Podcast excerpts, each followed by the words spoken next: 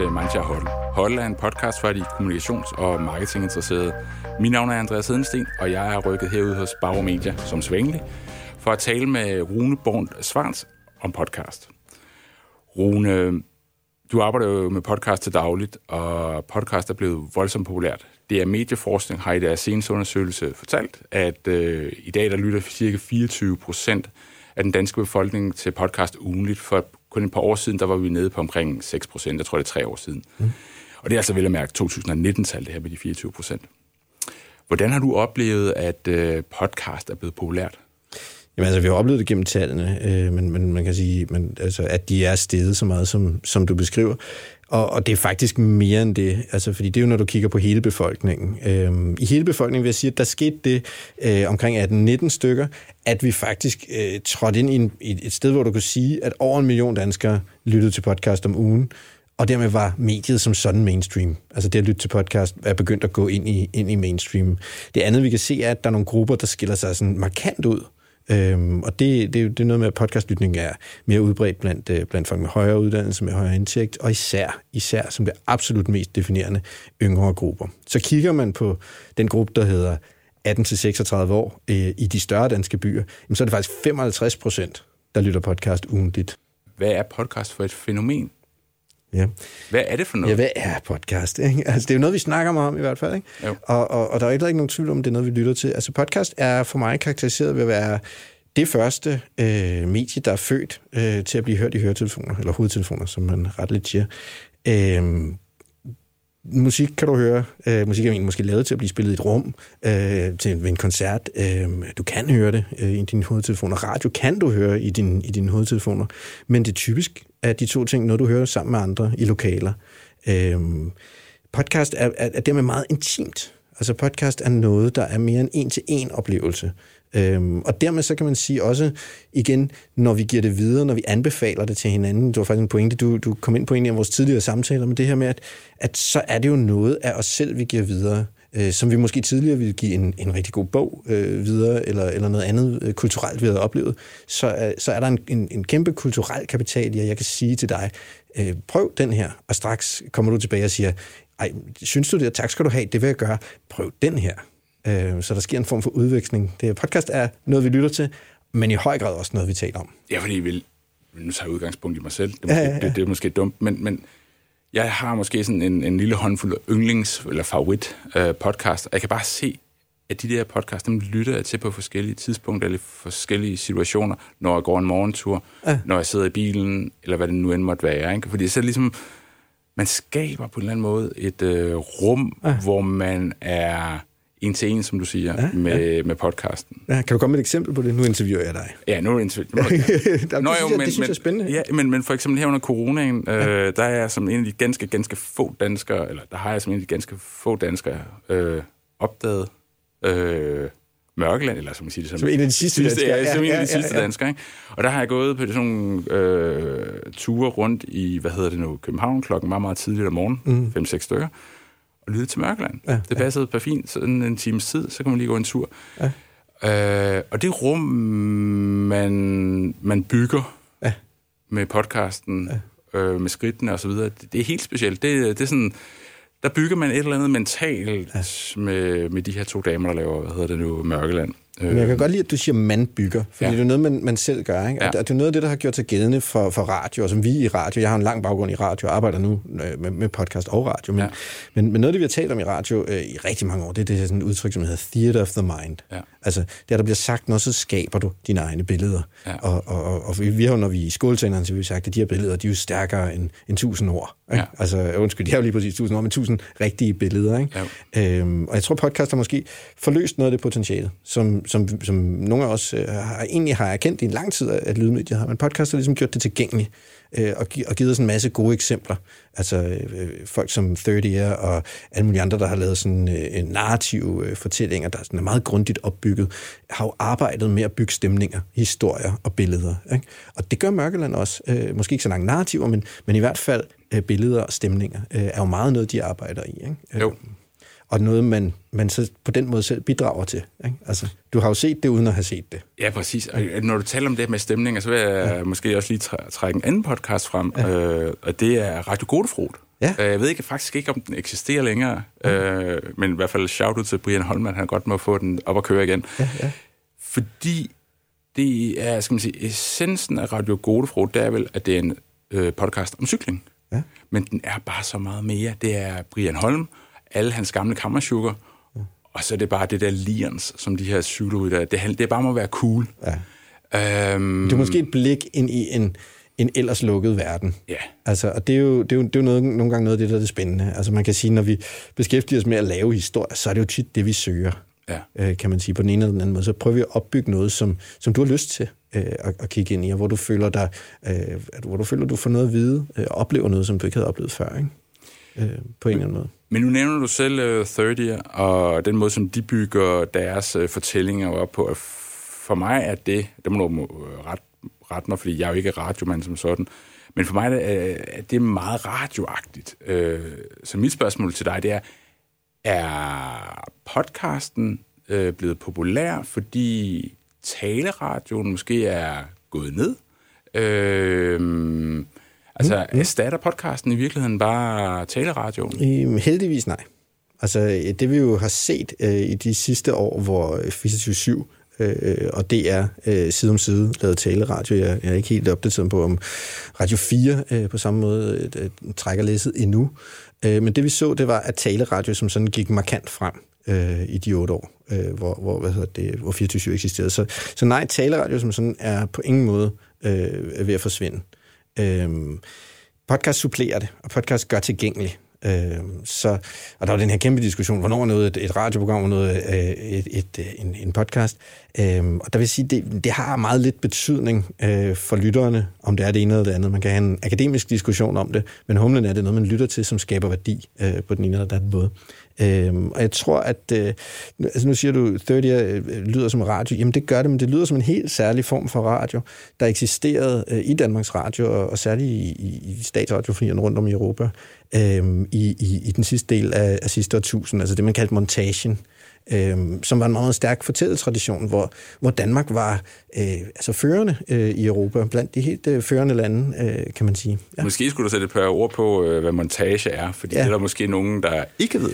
Montage, nu med far for sikkert ikke at kunne den sådan helt korrekte definition, men så var det, fortællinger, typisk bundet i en eller anden form for dokumentarisme, men også med lag af den personlige sådan, autør eller forfatter, og det med også, der kunne være optaget fiktion i nogle af de her montager. Men det var historier i flere lag, og det var historier med en stærk dramaturgi, hvor man kan sige, at hele det arbejde, der lå i at lave de her montager, det var månedsvis per afsnit og per udsendelse. Og man arbejdede heller ikke med den samme sådan, serialitet, som man gør hos Third Ear og hos alle mulige andre, hvor man sådan, har mange afsnit i en sæson. Det var ligesom én udsendelse, kan man sige, for sig selv. Og for dem, der elsker Third Ear, så vil jeg bare sige, gå ind og google montagen, find nogle af mesterværkerne, afsked med et kys, eller hvad den hedder, der er nogle gyldne øjeblik. Og humlen i virkeligheden i hele den lange historie er bare, at traditionen med Third Ear, den udspringer af, da radioen gav slip på montagen. Radioen, det er simpelthen for dyrt. Det giver ikke ekstra lyttere, at der er nogen, der sender de her mesterværker sent om aftenen på P1. Og det er sådan set et rigtigt ræsonnement, fordi det giver jo ikke rigtig mening at tune ind til en roman på side 50. Altså, du vil gerne have den fra starten. Og det var podcastmediet gjort tilgængelig en form, som eksisterede før. Så podcast, det erstatter vel ikke noget? Nej, det lægger til, som jeg ser det. Altså, det lægger helt klart til, og det har dele og fællesmængder med radio. Men det har altså også noget unikt i sin intimitet, i det her med at være en til en, som ikke alle radioprogrammer har. De fleste radioprogrammer er en til mange, og tænkt som en til mange. Altså, vi i dag, siger Lars Johansson, når han kører hjem. Han siger også du. Men når du kører hjem og lytter til Nova, og når du hører Nova om morgenen, jamen, så er du fælles om den her morgen. Ikke? Ja. Altså det, vi oplever her til morgen. Ikke? Der er mange, der sidder derude lige nu og tænker. Ikke? Det er et fællesskab, kan man sige. Men det er vel også noget, det man får fra lydbogen. Jeg tænker, der på en eller anden måde, så er der vel også det, den trækker du også på nogle af de ting, som der er med lydbogen. Det her med, at man opbygger sådan et mentalt univers. Altså, det kan, ja, altså jeg tror, som bruger kan det meget af det samme. Det kan skabe sådan et frirum. Det kan sætte fantasien fri. Altså, lydbogen er jo en tekst, der bliver læst op i sin essens. Der er mange forlag, der er eksperimenteret med skuespillere og stemmer og så videre, men de kommer næsten altid tilbage til, at det skal være den rene vare. Så lydbogen er et meget langt format i virkeligheden, ikke? Altså til alle dem, der prøvede at læse eller høre en lydbog, det er jo ikke noget, der lige sådan skuer på en times tid. Altså det er jo typisk rigtig mange timer, der ligger i oplæsning. Men det kan også være super fedt. Altså det kan også være en måde at gøre noget, der faktisk er svært. Det er svært at læse. For mange mennesker er det rigtig svært at læse i dag. Mig selv inklusiv. Jeg vil vanvittigt gerne læse flere bøger, eller flere aviser. Men jeg finder, at det er nemmere for mig at lytte. Og de medier, der giver mig den mulighed, jamen det er faktisk dem, jeg vælger. Og det ser vi i stigende grad. Altså hvis du ser på sådan en medie som Zetland, så gik de jo ret tidligt ind i at lave alle deres, den her uafhængige, nye journalistiske platform, som man betaler for at være abonnent af, eller medlem af. Og de gik jo meget tidligt ind i at lave rigtig meget af deres indhold på lyd. Og nu laver de nærmest alt deres indhold på lyd. Og op mod halvdelen, hvis ikke det er over halvdelen, af deres forbrug ligger på lyd. Altså, så folk vælger det selv, når de har muligheden for at vælge mellem tekst og lyd, så er der rigtig mange mennesker, der synes, det er nemmere at lytte. Og det synes jeg, man skal tage med i sine overvejelser, når man gerne vil kommunikere et eller andet, at lyd er en mulighed for at få et attention span, du faktisk har ret svært ved at få på alle mulige andre tidspunkter og på alle mulige andre platforme. Og så tænker jeg, det er også noget, vi to har diskuteret, når mikrofonerne har været slukket, det her med bredden og dybden inden for podcast. Mm-hmm. Der findes podcast, der er meget brede. Ja. Så findes der måske podcast, der kun har 2 lyttere. Ja. Er det noget, du kan sætte nogle ord på? Jamen 100%. Altså du kan se, der er nogle store podcasts, der fylder meget i Danmark. Jeg siger noget kontroversielt, men altså Monopolet. Er det en podcast, eller et radioprogram? Det kan man altid snakke om, men det er i hvert fald noget af det, som folk lytter mest til som podcast i Danmark. Mørkeland, som du var inde på før. Helt klart store, brede formater. Nogle af de tidligere P3-værter, der har bygget deres egen podcast-universer. Store, brede formater også. Ikke? Hvor der ligger nogle nischer. For eksempel en politisk journalistik i Poster eller i Altinget eller noget andet, der ligger der nogle nicher, hvor der er meget færre lyttere, og der er også nogle, der er endnu færre til, altså om brætspil eller hvad ved jeg, som giver en helt anden form for dybde, som kan være svær, måske som mediebruger, at finde andre steder, og i hvert fald finde gratis. Ikke? Sådan som det står lige nu, er de fleste podcast jo gratis. Ikke? Jo. Nu tror jeg lige, at jeg tabte tråden en kort sekund, men jeg tænker også på, at lad os komme ind på måske elefanten i rummet, nemlig at mange radio traditionelt set er blevet lavet af journalister. Ja. Jeg ved godt, vi springer helt vildt i det, ikke? Men radio bliver trods alt lavet af journalister tit og ofte. Er der en udfordring med, at podcast kan blive lavet af en glad amatør som mig, som måske ikke, eller andre, som måske ikke har helt den samme kritiske sans, journalistiske kritiske sans. Jeg tror, det kommer... Nej, det er det ikke. Jeg synes, det er fremragende, du laver podcast. Ja.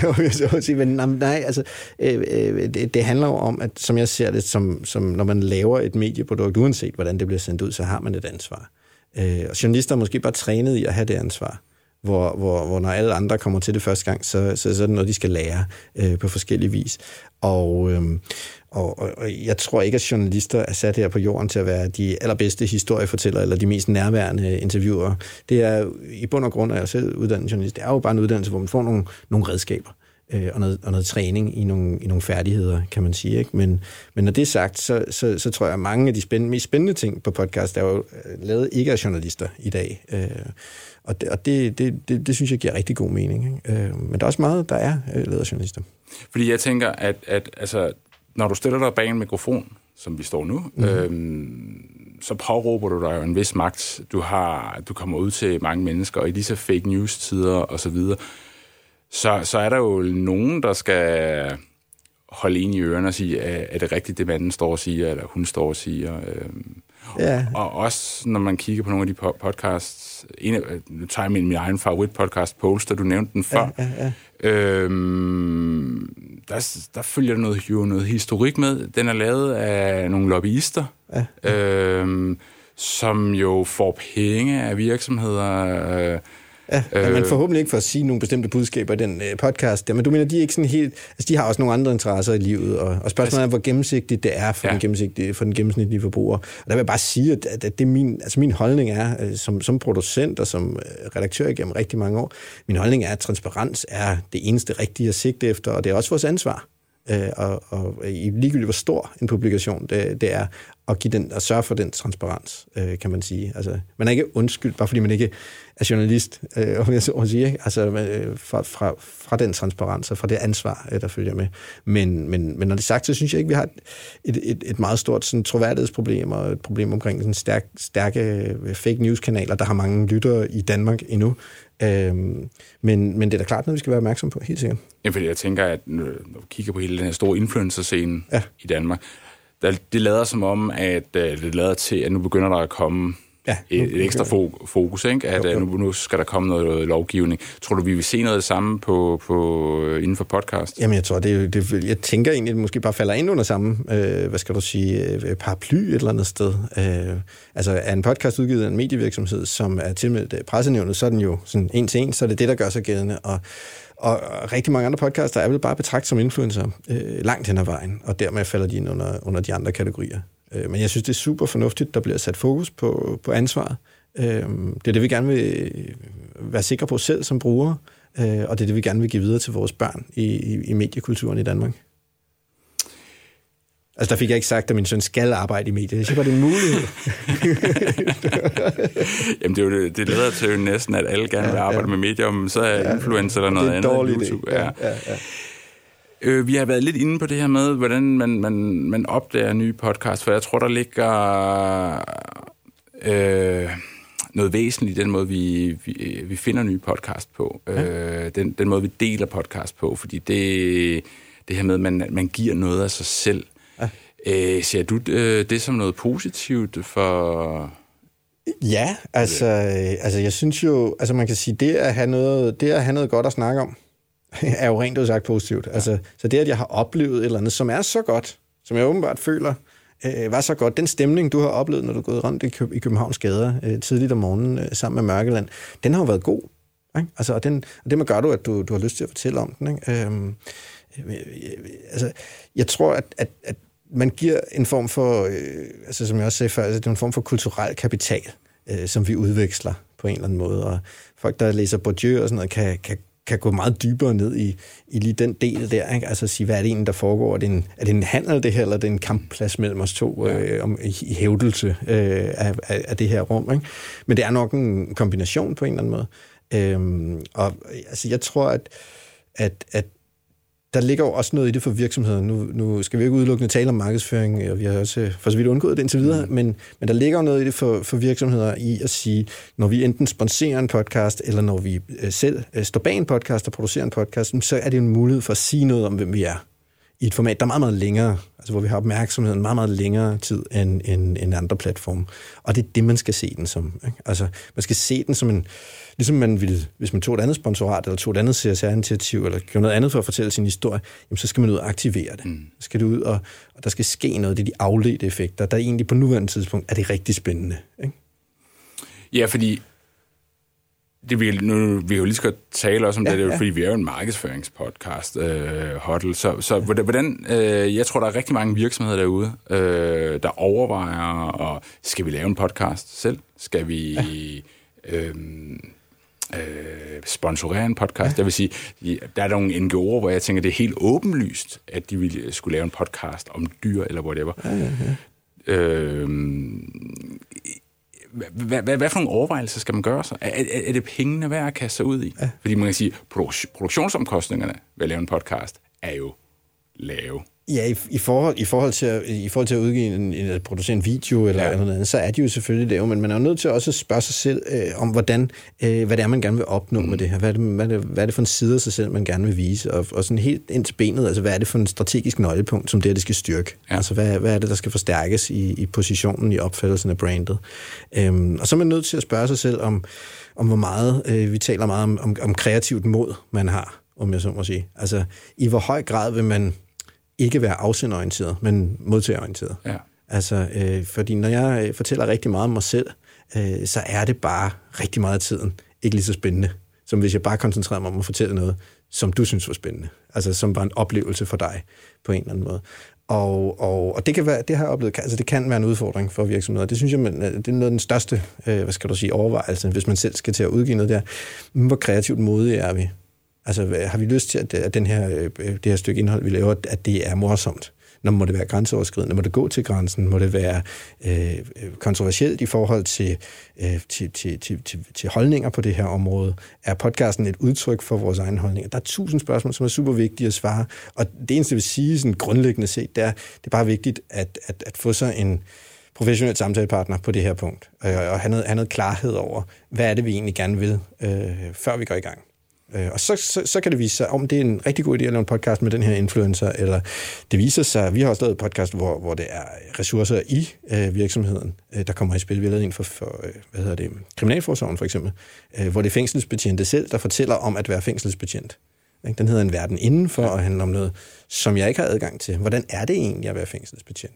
Og det er jo egentlig grundlæggende spændende for folk at vide ude på den anden side. Det har vi i hvert fald fået meget positiv respons på, og set gode tal på også. Men det er jo også, kan du sige, dem selv, der fortæller om det. Men det er ud fra en moden overvejelse om, at det er både det, de gerne vil sige, og spændende for lytteren. Men hvem er lytteren til sådan noget? Fordi umiddelbart, så tænker jeg, det er alligevel meget snævert. Men det var det, vi var inde på tidligere, at podcast kan både være snævre og brede. Men altså i deres tilfælde, så bruger vi det i forbindelse med rekruttering af nye fængselsbetjente. Og vi bruger det til at hjælpe med at kvalificere den rekruttering. Så sådan helt groft fortegnet, så har der været for mange ansøgere, de ikke kunne bruge. Der har måske været et billede af, at det der med at være fængselsbetjent, det var noget med, at man skulle være kæmpestor og stærk, og så skulle man slås med nogle indsatte, ikke? Mm. Sådan, og det ville være meget barsk. Og det er ikke, fordi de ting ikke er en del af jobbet, eller kan være der, men det, de siger, det er, som vi finder frem til gennem interviews, så ved at tale med de her fængselsbetjente, det er noget, der hedder, hvor de siger, det er bedre at have et stærkt menneskesyn, end en stærk overarm. Og den type indhold kan vi så putte ud i radioen, og der kan vi så eksponere det for rigtig mange mennesker, så vi kan fortælle rigtig mange mennesker, har du et stærkt menneskesyn, så kunne det her være noget for dig. Og det med at kvalificere deres rekruttering. Og dem, der er mere interesseret i det, de kan så gå ind og dykke i dybden, ligesom man har kreeret alle mulige andre indholdsuniverser. Jeg tror lige, du bliver nødt til at forklare den lidt over for dem, der lytter med, fordi ellers bliver det for indforstået. Så fordi, som du siger, I har jo også radiodelen, ikke? Ja, det er selvfølgelig rigtigt. Ja, den del er selvfølgelig væsentlig at forstå, ikke? Altså, men det kunne sådan set have været en hvilken som helst platform, det her budskab kom ud på. Det kunne være radio, det kunne være sociale medier, det kunne være outdoor, hvad ved jeg. Humlen var, der gennem den redaktionelle proces, der er den historie, de gerne ville fortælle. Når vi talte med de rigtige fængselsbetjente om deres rigtige arbejde, så opstod der den her meget, meget klare kommunikation, der hed det bedre at have et stærkt menneskesyn end en stærk overarm. Ja. Og det var noget, man kunne udfolde, kan man sige, i dybden i podcasten, men hurtigt og til bredden på alle de andre platforme. Og dermed bruge det at lave en podcast på en helt ny måde.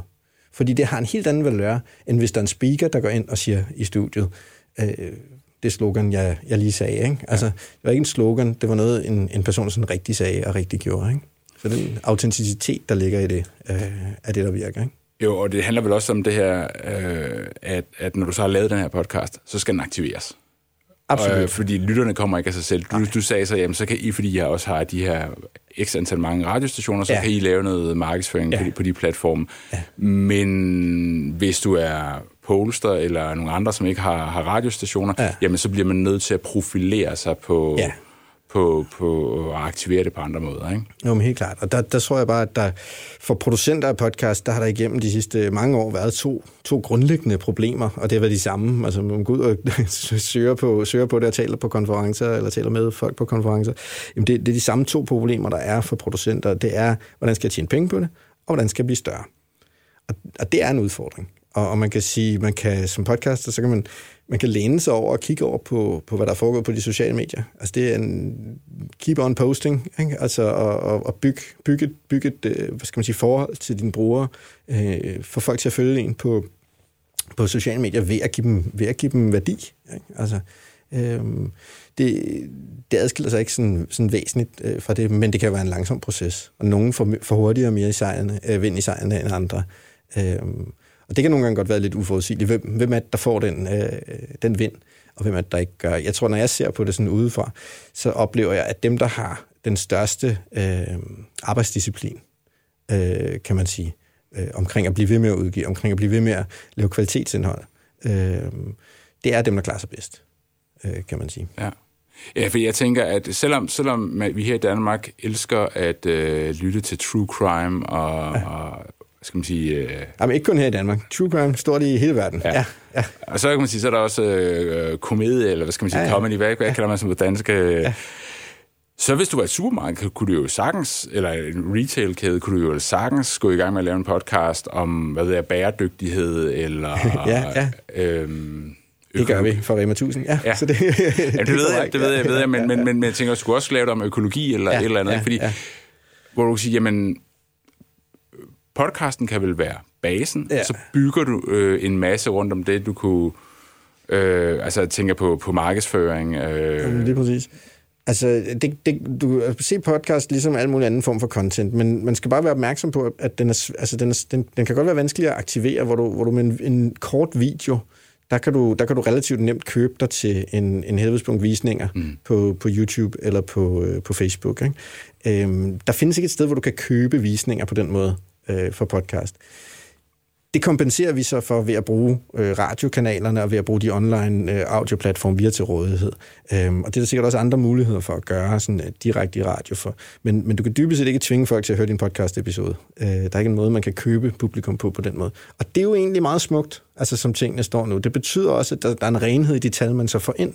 Altså, og derfor tænker vi meget på den tid, der er blevet brugt sammen med brandet. Altså brugerne gange den tid, og det er jo typisk...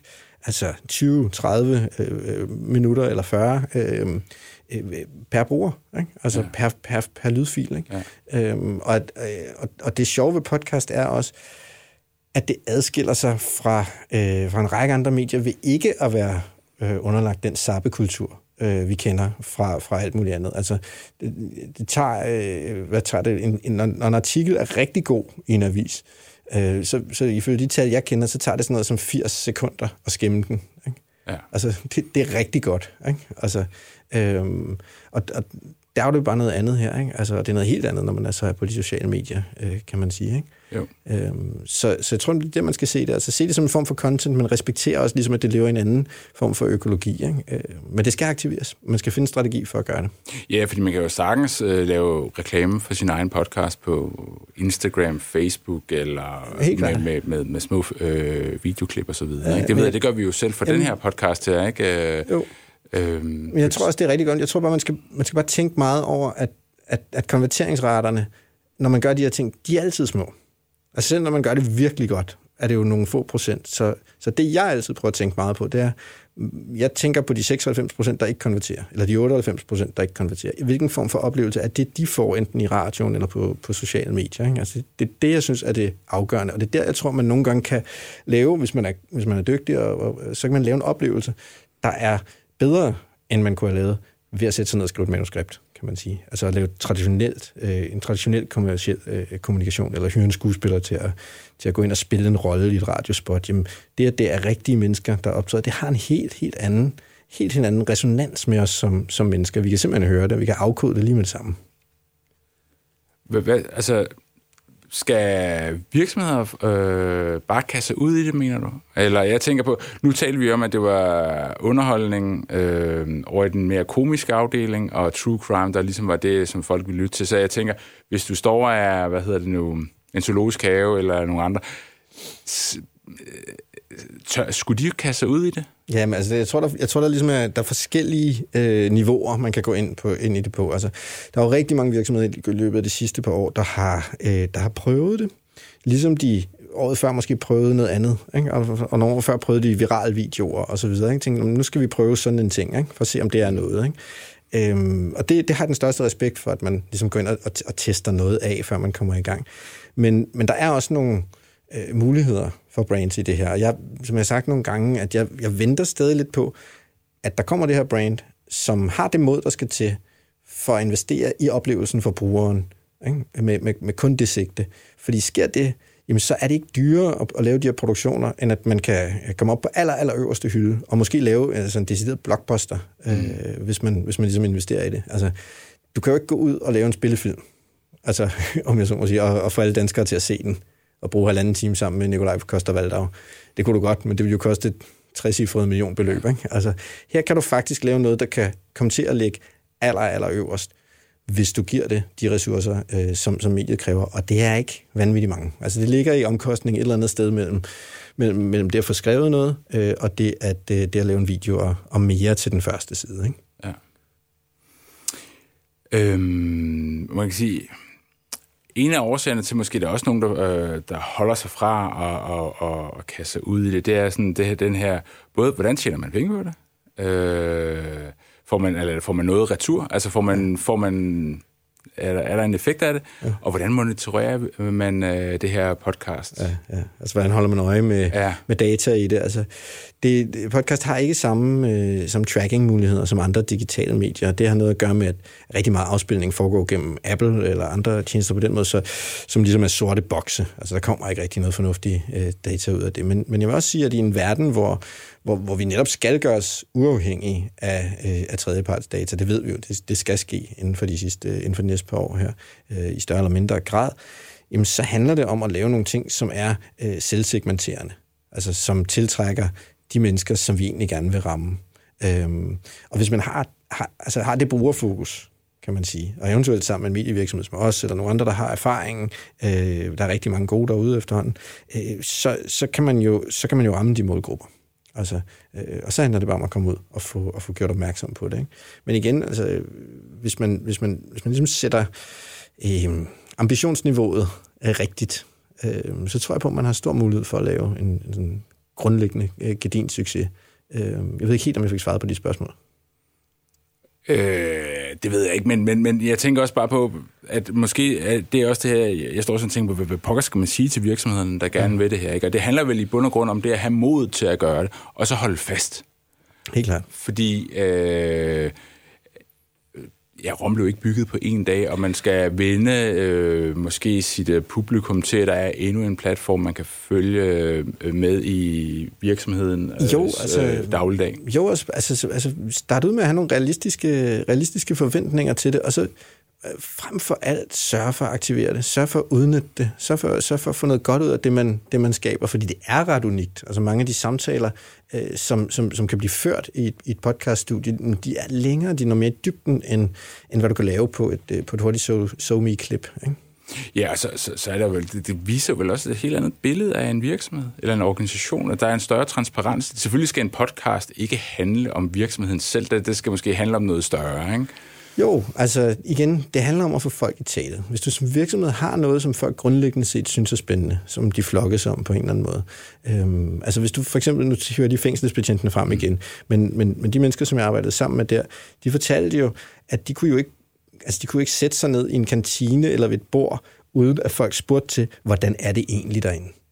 Okay? Altså folk ville jo med det samme gerne høre mere om det at være i et fængsel. Og det kan det være, at man var sådan lidt nervøs for at spørge eller andet, men der var grundlæggende noget derinde, som folk de var nysgerrige på. Og når folk har det, jamen, så er der noget at fortælle. Og så er det her format rigtig godt til det, fordi du får lov til at få den taletid og den vinkling, du selv har lyst til at have. Ikke? Ja, for det handler vel også om at skabe historien, ikke? Absolut. Altså, i virkeligheden så er det jo historiefortælling, ikke? Jo. Altså, det er det, ikke? Og så igen, altså, som vi også talte om før, altså bare hold gennemsigtigheden. Altså bare sige, det her det er noget, vi gør, fordi vi gerne vil sådan og sådan. Ja, fordi når I laver sådan en podcast, nu nævnte du selv Rema 1000, så går I ikke ud fra, at I sidder og læser højt af ugens tilbudsavis. Nej, det gør vi ikke, men det er faktisk meget interessant, fordi lige præcis i den, at vi i det seneste afsnit, som handlede om corona og hjælpsomhed og deleøkonomi, jamen der har vi beskæftiget os med deres deleøkonomiske tjeneste, fordi den har oplevet nogle ret vilde ting under coronaepidemien. Men det, igen, der lægger vi det altså fuldstændig blankt ud og siger, at det er sådan her, det foregår, og nu skal vi snakke lidt om ananas i egen sovs, men det er fordi, vi faktisk mener, der er noget spændende at høre om her. Og det har vi kun fået positiv respons på, kan man sige. Nu kommer jeg til at lyde lidt nedladende over det der med at sige, at man kunne læse højt fra en tilbudsavis. Jeg har faktisk hørt influenceren Neva Klingberg sammen med Umut læse højt. Jeg tror, det var Bilkast. Det er fremragende det var sgu meget sjovt. Ja. Og det viser også bare, at man kan være kreativ. Ja. Altså, og måske er der nogle tanker. Den idé var jo aldrig fløjet forbi en programchef på en radiostation. Jeg vil jo gerne, jeg har selv været programchef i mange år, jeg vil gerne sige, at jeg ville have sagt ja til den, men jeg kan slet ikke overskue konsekvenserne af det på alle tænkelige måder. Ikke? Så det viser jo, at det her format, det kan måske være med til at sætte nogle ting frit, og Bilka kan I så i det tilfælde, jamen der ejer de et stykke ret unikt, ret kreativt indhold. Ikke? Det synes jeg, hatten af for det. Mega godt gået. Hvad skal vi ikke runde af? Og så hvad, har du sådan 3 podcast, du lytter til, eller sådan noget? Du vil sige, måske ja. Også nogle faglige, hvis du har det. Der findes en rigtig god kilde. Altså, hvis man sådan virkelig vil følge med i podcast som sådan, så vil jeg anbefale den, der hedder PodNews.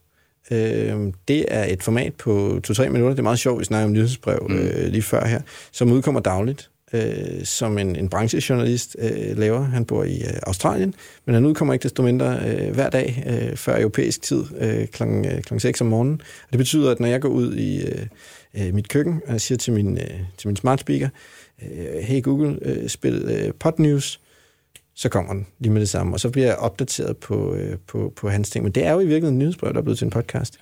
Ja. Så den vil jeg da i hvert fald anbefale. Så vil jeg rigtig gerne anbefale en af mine yndlingspodcasts, all time, eller for de sidste 5-10 år. Den viser lidt om, hvordan den skrevne og personlige historie kan være virkelig stærk. Og det er den, der hedder Heavyweight, som handler om en mand, der går tilbage og løser problemer i folks fortid. Så det er alt fra, at din far ikke har set sin bror i 60 år, til ham fyren, der havde lånt en Moby-plade, og en plade til Moby, okay. Og det derfor skal fikses, ved at han opsøger Moby for at finde den der plade. Han løser ligesom problemer i folks fortid. Og den er meget betaget. Jeg synes, den er virkelig god. Den tredje, det er jo det er måske et meget godt spørgsmål. Altså, jeg synes måske, det er værd at kigge over på de kommercielle rækker, og hvis man går ind på radioplay.dk, så kan man se en række af de forskellige brands, vi laver podcast for, og uden at fremhæve nogen, eller sige, at vi er dem, der laver de bedste kommercielle podcast, så er det i hvert fald et sted at starte, kan man sige. Med interesse for den kommercielle podcast. Ja. Firmadsmand. Ja. Altså, jeg har også lyst til nogen, fordi nu har du nævnt en del udenlandske, så vil jeg selvfølgelig nævne min favoritpodcast, Poster, fordi den er også faglig, især hvis du er interesseret for musik og samfundsforhold. Ja.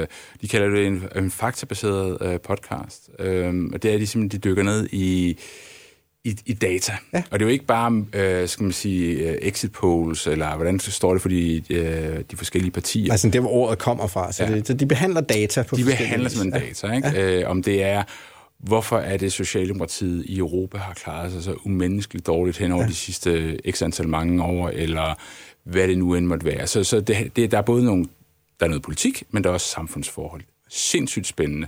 Og så kan man sige, så er det jo lavet af nogle glade amatører, ikke rent fagligt, fordi som sagt, så er der nogle af dem lobbyister. Så de ved trods alt, hvad de taler om, men de er ikke journalister. Og så The Daily. Ja, okay. Den er så udenlandsk. Ja. Og gratis indtil videre. Man bliver opfordret til at støtte New York Times, men indtil videre så er det en af de store nyhedspodcasts, der er gratis. Ikke? Ja. Skulle man sige masser af monopolet bare for sjov? Det var ikke dig, der sagde, det ikke var en podcast. Jeg sagde ikke, det er en genudsendelse. Ej, altså så synes jeg bare, at Brian Holm og Radio Gode Frod, det er skide. Nu skulle jeg tage den er også god. Den er også god, ja. Nå, det var Space. Tak fordi I måtte komme. Tak fordi vi måtte låne jeres studie.